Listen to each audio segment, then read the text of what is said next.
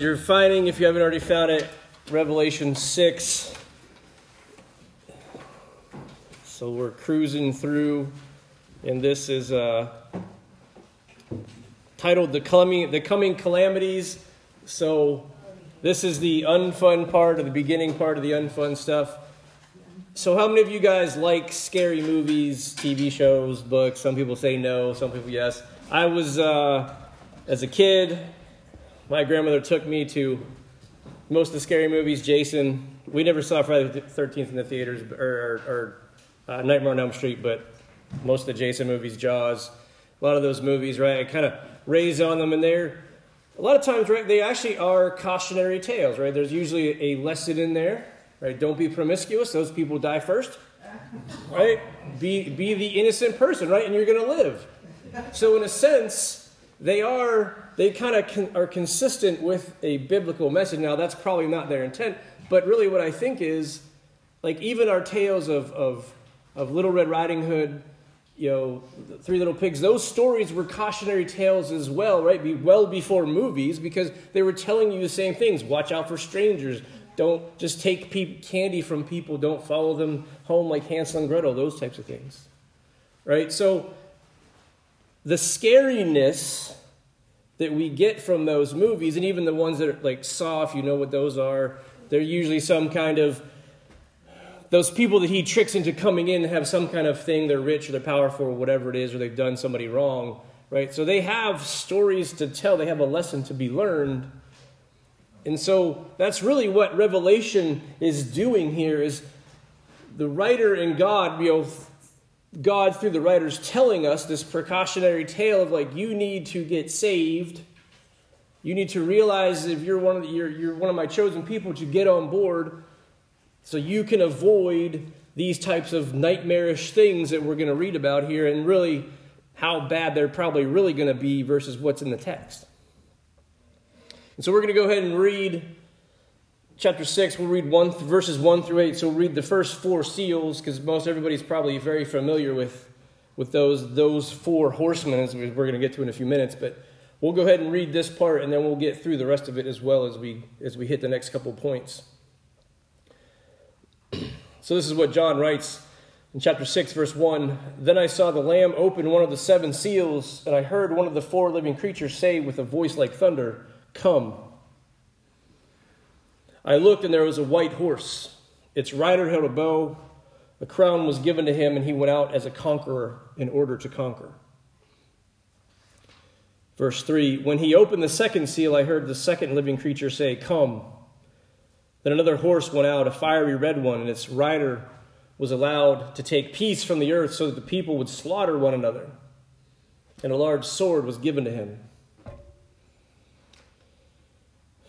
When he opened the third seal, I heard the living creature say, Come. And I looked, and there was a black horse. Its rider held a set of scales in his hand. Then I read something, then I heard something like a voice among the four living creatures say, A quart of wheat for a denarius, and three quarts of barley for a denarius. But do not harm the oil and the wine. Verse 7 When he opened the fourth seal, I heard the voice of the fourth living creature say, Come. And I looked and there was a pale green horse. Its rider was named Death, and Hades was following after him. They were given authority over a fourth of the earth to kill by the sword, by famine, by plague, and by the wild animals of the earth. So here's the main point the opening of the seals precedes the coming of the day of the Lord. Right? The believers, as believers, we must be prepared and be aware of what is going on. Right? We have to be prepared so we can provide these tales and not just to scare people, but at the same time, my friend said, I would rather scare you into heaven than coddle you into hell. Right? So, as, as scary as some of these things may seem, it is the reality of what is coming for people, for the earth, for us. Whether we're living or dead when it happens, we're going to be resurrected and raised at some point. So we have to be aware of what's going on and take, take heart, though, that if you're saved, you are going to avoid the very worst of it all. And we'll get into how, if you think you're going to be here for this or not, that's another part of it. With we're going to be raptured before this or during this or after, right? Because there's all different different ideas. So if you look at your outline, I have three things. So the coming problems, that's the first eight verses. The coming persecution, which is verses 9 and 11, that's the fifth seal. And the sixth seal is going to be the coming panic. And that's verses 12 through 17. So we see we have the four horsemen named. So who are the four horsemen? I'm sure we've probably heard the term, right? It's used in popular society as well, but, but J- Jesus takes this scroll and he, he begins to break these seals off. And so remember, though, that as a side note, the number seven is the number of perfection, right? So that's why there's seven seals. It has to be everything's perfected or perfect to open these seals. and so that number reoccurs. It's mentioned several times through this book and then through the Bible as well. But chapter 6 tells us about six of these seven seals. And then the seventh seal, there's a pause in chapter 7, and then the, then the, then the next one is opened. So the first four of these release the first four hum, uh, horsemen of the, the apocalypse. So this is one of the like I said, this is one of the aspects of Revelation that most people are familiar with. Right? It was a song. It was a song titled by Metallica. It was also the name of a popular wrestling team in the mid '80s and '90s with Ric Flair, the Anderson brothers, and Tully Blanchard. If you like the uh, the WCW, that I think is what it was at the time. Even in the movie Tombstone, Wyatt Earp quotes verse 8 when he goes to hunt down the cowboys. He says, "In death, I saw a rider on a pale horse, and death followed with him." Right, so he that's when he kind of getting revenge on the, the, the bad guys, the cowboys. But who are the four horsemen in this context? In Revelation, what, what's happening with, with what we know as the, understand as the tribulation, and what do they represent?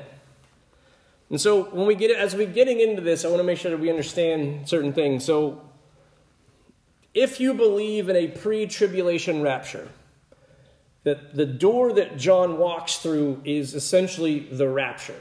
So everybody is called up with him. So all of these events are taking place after the rapture.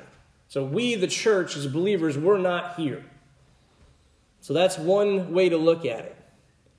Right? And so everything that happens is going to happen on earth, and we're kind of like watching. Right? We're watching what's happening. So there's another theory where, where if you're mid tribulation rapture, so at the three and a half year point, or the post tribulation rapture. So we live all the way through all the, ba- all the calamities.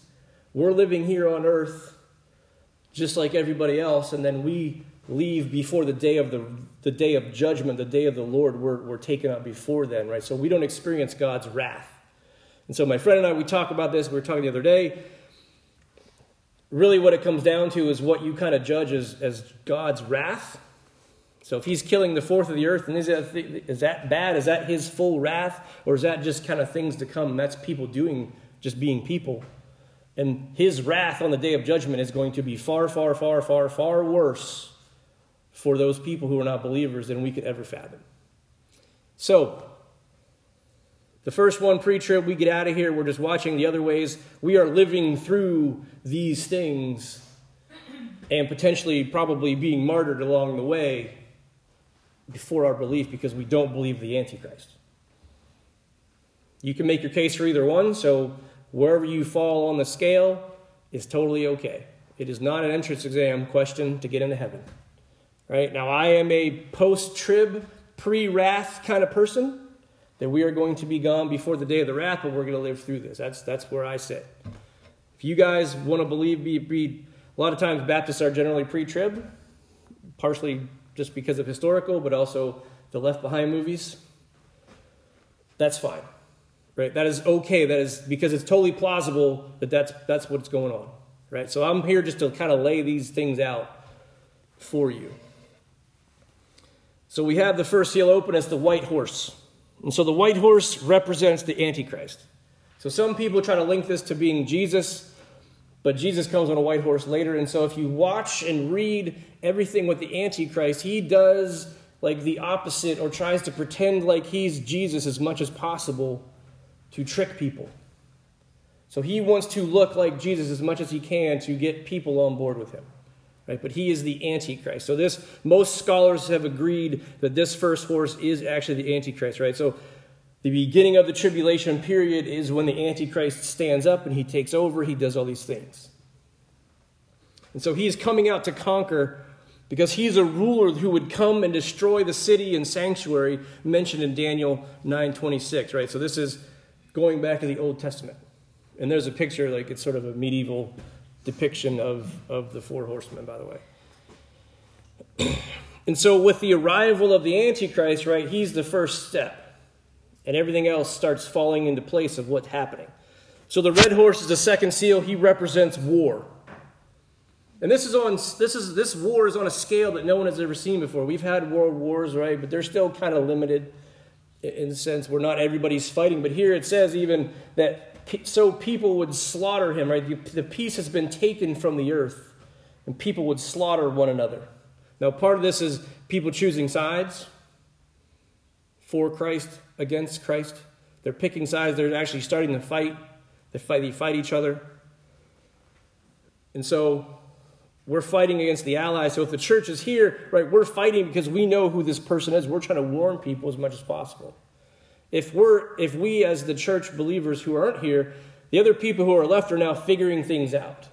Right? They're kind of proven by the rapture like, "Oh, half my family's gone because they were believers and they're gone. So now I whatever they were teaching, whatever they were trying to tell me in Sunday school for all those years is legit." Right? I thought it was a fairy tale, but it actually happened okay, I'm on board now, right? But now they have to, maybe as a punishment, they have to live through this peace. But there will be no peace going on, right? The horseman has been given to take power, to, the power to take the peace away. So we're going to have these constant wars. And so the black horse is the third one. He represents famine. And of course, with all these wars going on, right, fields are going to be destroyed. When the Civil War came through, through all through the South and everything else, they destroyed everything they could. They were fighting in people's farm fields. If you read the Battle of Gettysburg, they were fighting in, in the peach orchard, these other places that were just there. They were somebody's house, right? So this is what's going to happen. All the farmers are going to have to go fight. Everybody who would take care of animals, they have to be, they have to be gone or they'll be killed. So now the fields will lay empty. The, the barn full of animals will die or starve food production will decrease and eventually stop. And so the cost of wheat and barley are compared as well. So says a, a quart of wheat for denarius and three quarts of barley, right? Because wheat is a better product than barley. So now you're faced with two choices. Right? You're faced with two choices here. So your day's wages, that's what a denarius is usually understood as. So you're going to, to pay your good money that you worked for for either a little bit of wheat, which is better for you, but you can only make so much bread. You maybe, you know, a loaf or two, whatever. Or you could get three, loaves, three, three quarts of barley, which maybe you can make three or four loaves of barley for bread, but it's not as healthy for you. So you can have less healthy food or more food that's not good for you. So it's kind of the equivalence of I can go buy a whole bunch of groceries at um, you know, or I can buy, I can spend $70 at McDonald's and I can get a whole bunch of food. Know, I get 70 cheeseburgers. Or I can spend $70 and get like a bag of apples and, you know, some milk and some other things, but it's considerably less. So now you're faced with these decisions on how am I going to feed myself and my family with what the limited resources we have, and I'm paying all this money for it. Right? So we're forced to make these decisions. But however, there's good news if we read where he says, do not harm, the last, the last part of verse 6, do not harm the oil and the wine. And so uh, it sort of seems like a weird, a weird statement to put in there. So there's a couple different options that scholars think. And so really what is, is there is at least, at very least, there's certain things that are protected. Right? So the, the oil, which comes from olive trees at the time, that's what it's referencing with, with oil. You're getting it from olive oil, and the wine, the wine comes from vineyards. So he's putting a hedge around these important things. So nobody really knows what it means. There's a couple different options. So it either means the poor people are going to suffer quicker than the wealthier people because they have olive orchards and they can take care of their stuff. They're, they're growing their own food essentially. Or, right, does he mean that as literal plants? But I don't think so. Because in Romans 11, right, Revelation is full of symbolism. The Bible has all kinds of pictures and vivid things, and people who know, they know when they hear certain words or phrases, they link things to what it actually means, right? So when they say olive and vineyards, in Romans 11, Paul explains that Gentiles have been grafted on to the olive tree. That is the covenant that was given to Israel. Needs to say, the olive tree in the above passage is symbolic, and that's Romans 11. It represents something else, right? So, given the overall context of Romans 9, 10, and 11, it's the context of God's covenants with the Israelites, and it appears that the various parts of the olive tree represent the following. There's the slide. The natural branches represent individual Israelites, so Jews. The wild olive trees, uh, olive shoots represent the Gentiles, so people from other nations. And the root of this tree represents God's covenant promises to the patriarchs. And so when he's referencing the oil or the olive, the plant that makes the olive oil, he's referencing, I think, the Jews, the people, the covenant people. And to go further, and also the olive tree metaphor for Israel is used other places as well. Right? It's used in Jeremiah 11, 16. It says, The Lord once called you a green olive tree, beautiful with good fruit, but with the roar of the great tempest, he will set fire to it, and its branches will be consumed. So here we have other places as well that link Israel to representing being represented by the olive tree. And the vineyard also represents God's people. Isaiah 5 2 says, the parable, he says, He dug it and cleared it of stones. So he's talking about the land, the vineyard, and planted it with choice vines. He built a watchtower in the midst of it and hewed out a wine vat in it, and he looked for it to yield grapes, but it yielded wild grapes. That symbolism, that story is about God's work in creating the people, the Israelite nation, and how they turned against him, essentially. Right? They became the wild grapes. But he references the vineyard as pe- being people, being his people. And so again, Jeremiah 12 10 says, Many shepherds have destroyed my vineyard they have trampled down my portion. They have made my pleasant portion a desolate wilderness.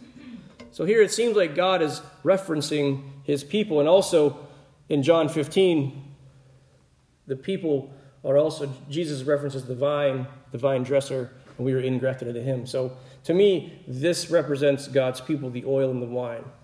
So everybody else is going to be suffering, but the horseman cannot harm his people. And so, whether that means that we are still here as the church, if this happens today or tomorrow, right? We'll still be here, but we have a sort of a hedge of protection around us. Or the people who now become believers during the tribulation are now protected because they become his people, right? They become into the covenant. So, either way, this is the good news. This is the application for this is that God will limit the effects of the events for his people, right? God will limit the effects of the events for his people. God always keeps it from being as bad as it could be for us, at least until the end day, the last day of the Lord, when everything will end, right? That will be the calamitous event of, of all events. So God is still in control of all these events, right? Because who's opening the seals? Jesus. He's opening these seals. He's the one commanding them to come forth, the, the angels who work for God. They're all under God's control those people are limiting and controlling what's happening. His power is on full display, but now we see the fourth horseman, the pale horse that represents death. And Hades or hell will follow with him. So death parades on his horse, and the realm of the departed follows like a street sweeper behind him, right? So he's, he's just kind of going by, and he's picking up people that have died, that have been killed. He's picking them up, and they're, they're going to Hades, which was the, the, the the resting place of all the people waiting for the resurrection. Different than purgatory. It's not purgatory, by the way. Right, he's picking up the debris of the fallen, the imprisoning, he's imprisoning them in the shadowy world, right? This grave will be behind him. And again, this is where they go to wait. So war, famine, they all bring this death on a huge scale, right? He's death says he has the authority over one fourth of the earth. Now, part of it is how do we read this? Are these sequential events? And so people are dying in the war, people are dying from the famine, and then death comes and gets more people? Or is this kind of happening and death kind of comes by and picks up everybody like Monty Python, if you've seen where he pick up the dead people on the cart, or he's just kind of going and grabbing them? It's not clear 100%. I couldn't find anything of if this is people die here, people die here, people die here, people die here. So that means a lot of people are dying, or all the people are kind of counted in the last, the last fourth seal. Either way, like a horror movie, a lot of people are going to die at some point. Right? This is where the scary part. And so we see this happening, and so we have to, if we're living through this, it's calamitous, it's very terrible. But this fifth seal awaits us, right? And so there's a little bit of a small break in the action. And so John says in verse 9, when he opened the fifth seal, I saw under the altar the souls of those who had been slaughtered because of the word of God and the testimony they had given. And so they cried out. And so John draws our attention to this, this altar. And underneath, underneath that, he sees the souls of the martyrs. There should be a picture I have on the slide. There you go. That's, that's a medieval depiction of this one. Um, so you have Jesus, you have the angel, and you have the souls underneath that altar looking and they're crying out, How long, O Lord? Right? How long is this going to happen to our brethren, our brothers and sisters that are going to have to live through this? Like we know we died, but we're, we're up here now and they're, they're stuck. They're living through these things. Right? How long do I have to endure this? How long are we going to wait for to get revenge? And God says, just wait a little, little, little while longer. Right? Just wait. And of course, for us, we talked about this before, but waiting is usually the hardest part. It takes forever. Why can't you just do it now? We're waiting. I'm tired. I don't want to see any more people go through these terrible things, right? Just like with COVID. I want COVID to be over. I'm tired of people being freaked out about it. I'm tired of the arguments. I'm tired of all these things that happen because we, we just need to fix it. But it takes time. So, the how long, O Lord, is a common refrain or cry in the Old Testament, especially where people are just down on their knees and they don't know what else to do. So, just like, God, come on, fix it, please. And again, it's not over yet, but soon it will be. This, this tribulation, it's not over, but it will be soon. Because God says there is a number, not everybody who's saved or realizes they are saved is saved yet. So the good news is that God knows how many people there are to be in heaven finally. Right? Again, we see his sovereignty and his power. He's ruling over his kingdom. He says, I know exactly how many people are coming in. Right? Your name, he knows whose names are in the book, is in the book of life. And he knows the number of those people. So if it looks like a big ledger book, right, it goes from one to a jillion. However big the book is, however many names there are, that's what it is. And until you know, Tommy Jenkins is the last person in the, in the list, or, you know, with a Z, you know, Zimmerman, something like that. Tommy Zimmerman, he's the last person on the list. Then it'll be done. So once Tommy Zimmerman is born, he gets saved, everything's done. We're all good. But until that happens, we got to wait. We have to wait for him to get on board with it or be born or whatever, however it works out. But we see God's grace at work. He says, look, there's an end to this. This is not, this is not a never, this is not a forever deal. We don't have to endure all of this stuff, all this terrible sin forever. It's going to end at some point. He considers the martyrs and his witnesses his protected people, and his wrath is going to go against the inhabitants of the earth who are not his people. And so, this term is used to designate the people, the inhabitants of the earth, as a term used to designate those people who follow the beast and receive his mark. Right? They are the earthly people who are in the flesh, essentially.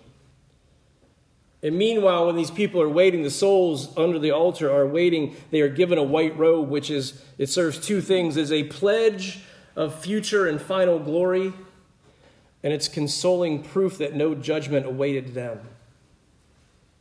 Right? When we're saved, we know that we, all this stuff in this book, or a lot of this stuff, especially towards the last few chapters, do not apply to us.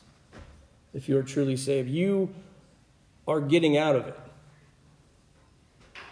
Now, it doesn't take consolation when you know maybe your brother or sister or whoever is going to go through that. And again, we need to be honest with them, not just want to scare them, but try to make them understand what awaits and why it's imperative that they learn about who God is, they accept Christ as their King, their Lord, and their Savior. Because we can take a breath and go, okay, this was bad, but it's not going to be as bad. And we, or the people who become Christians during this period, in this tribulation are going to have to endure, right? So these people who bring death to God's people, though, the people who are causing the problems, they will bring calamity on themselves. And this is going to cause some severe panic, as we're going to see in the sixth seal. And so the sixth seal, this coming panic in the last five verses, flips everything upside down. In verse 12, he says, Then I saw him open the sixth seal. A violent earthquake occurred. The sun turned black. The entire moon became like blood. The stars fell out of the earth.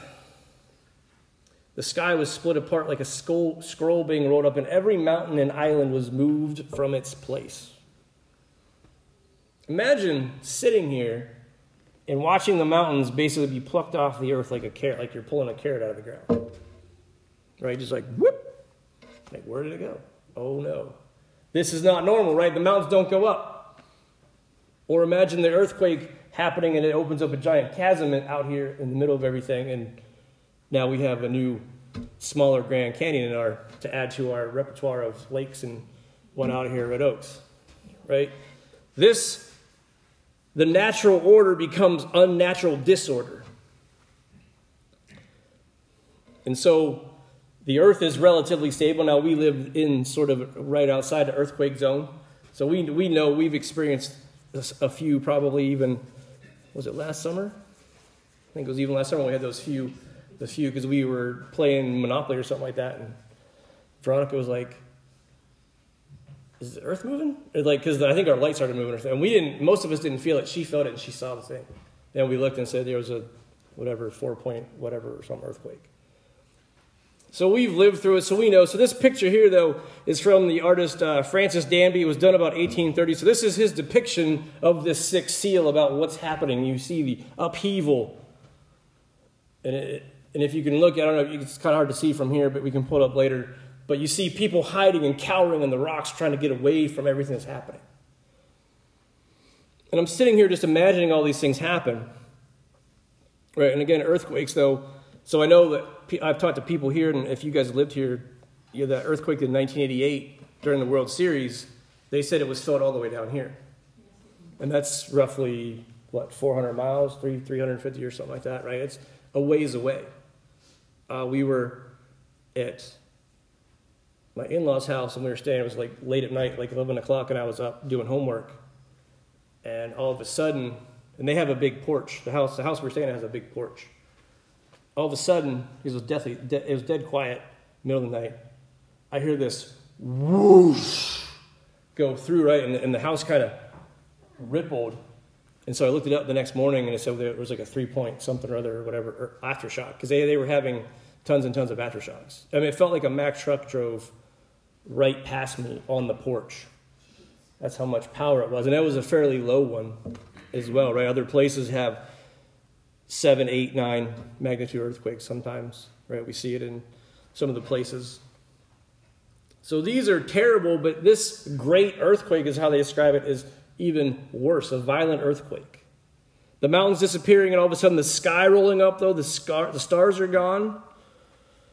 All of this represents something extremely terrible and out of the ordinary. So, again, one of the questions always comes down to how you interpret Revelation of far, as far as what's literal, like literal, literal, and what's figurative or what's symbolic. And so you kind of have to take it and kind of figure out. So, either way, the description here, just like everything else, it's not good. If the stars actually fall out of the sky, if all these things happen, the sun blacks out, that's horrifying in itself. If it's representative of something actually worse and putting it in terms that we can understand it, it's going to be much worse. Right, so we want to make sure, and again, this is not to scare you, but it's to get our minds wrapped around what the power that God has over everything, over His world. And so this vivid language is used to get our attention and make people perk up and listen. Now, unfortunately, a lot of times, right, this gets drilled in our heads so many times that it becomes noise because it's like, well, it's not going to happen that way. Because whether this is literal or symbolic, we see that these things happening that happen are enough to make anyone panic. Everybody panics. The kings of the earth, the nobles, the generals, the rich, the powerful, every slave and free person, they hide in caves among the rocks and the mountains, right? It just so nobody is free from this. this calamity. Nobody is, gets out of jail from this at this point. And they said, the people said to the mountains and to the rocks, Fall on us and hide us from the face of the one seated on the throne and from the wrath of the Lamb. I hope this mountain falls on me so I die, so God can't punish me. right? That's how bad it is. All of a sudden, they understand who is doing the shaking and moving. Paul says in Romans that everybody knows and understands about God, or they know enough, but they just usually repress it, they push it down, they ignore it. But here, this is that thing to get everybody, oh, this is happening. Right? The sun, the stars, the moon, they go out, right? What do we leave? Well, what do we do when we leave a room? We turn the lights out. And that's really what this is. The sun goes out. It's uh, we're done. You know, sometimes they do the last calls, or sometimes the theaters, they'll flash lights two or three times and say, all right, everybody needs to get out. That's, what, that's what's going on here. And there's no escape. There's no escape now. All men are reduced to a common denominator, quaking in fear before the judgment of the God who alone is sovereign. So again, death is preferable to facing the Lamb in his wrath. And that's why I think that what we understand is how bad this is has no comparison to what how bad it's going to be. Right? The word wrath is just is left for a special judgment. All the other stuff that goes on is, is terrible, it's bad, but it's not what he considers wrath. It might be what we consider wrath. Right? It's a different, different scale. All these people are hiding.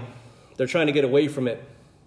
But God, who has always been characterized by grace in creation, and the Lamb who has been characterized by grace and redemption are suddenly depicted in their eternal anger against all that is sinful and evil, right? That is why he's angry. Because people, these people are sinful. And so the, the bill has come due, essentially, of the world. So, how do we avoid God's wrath? How do we do this? We, how do we remain confident even through all of these calamities and even the, the calamities that we live through, even. Right? But we even understand that even this COVID thing, there's going to be more worse things than that. Right? So if we're scared now, we're going to be way scared later. How do we know that even through this that we face that God still loves us? Simple. Place your faith in Jesus' work on the cross. He paid for your he paid for you, He paid your debt to put you under that altar if, if that's who it represents, to bring you, give you that white robe and that promise that you are saved. That is what he did on the cross. That is why he came, to make sure the people who are named in the book of life are in there. He bought all those people in that book. And we can put our trust in the Almighty God. Because the description of the events are something we can't fathom of how bad it's going to be. The flip side is also true because the descriptions of your eternal life in heaven, the new earth and new heaven, are going to be undescribably and incomprehensibly glory, more glorious and awesome than you could really actually get around. Right? The day we go to heaven, the day we live there, everything happens, it's going to be so much more greater than we could ever even figure out. So we have to be patient. Right? A little while longer is what he tells the souls in the fifth soul, the seal. Enduring whatever God allows while we're here on this earth, whatever he's allowing, we know that his anger is being directed at our enemies and it, because they are his enemies. So we're not necessarily always being punished. Sometimes we just get caught up in the ramifications of what he's doing to them. And sometimes it's payback to them for us because of what they did to us. But we need to repent. You need to repent of your sins. Fear God now and follow him before it's too late. Because that's the other thing. If you go with everything that happens, God is still allowing time for all the people who are in the book of life to become followers of Christ. So there's chances and chances and chances. We see this grace, it's like, well, how terrible is that? Well, no, he's waiting until the last person gets saved. So you have time, but we don't know how much time we have. So don't wait around going, I got plenty of time. You know, because I'm a procrastinator. I do that. Homework's due on Sunday at noon at midnight. It's noon. I'll start at noon. No lie, I do. I've done that. right? But it's not the optimal way to live, right? Because I get bad, you get bad grades. You turn it in, it's terrible. They're like, what did you do? Did you even write a sentence here? No, I didn't apparently. But that's how it works, right? Don't wait to the last minute. But we are saved. We who are saved can take solace in the fact that even though this may be terrible, whatever is going on here, it's nothing compared to what awaits the people who, need, who do not repent. And so, as we go out this week, right, as we think about this, as we're living our lives, right, this isn't as bad as it, as it, as it can be. We know it's bad for us, and it's so everybody is, it's a significant emotional event, whatever we have going on, so I don't mean to cheapen anything. But think about how blessed we are that we are one of God's chosen people. Right? That we have been given the ability, and we have been given the past, essentially, if you want to look at it that way, to avoid these things. So as the band comes up, we, we sing our songs, right? Think about this stuff.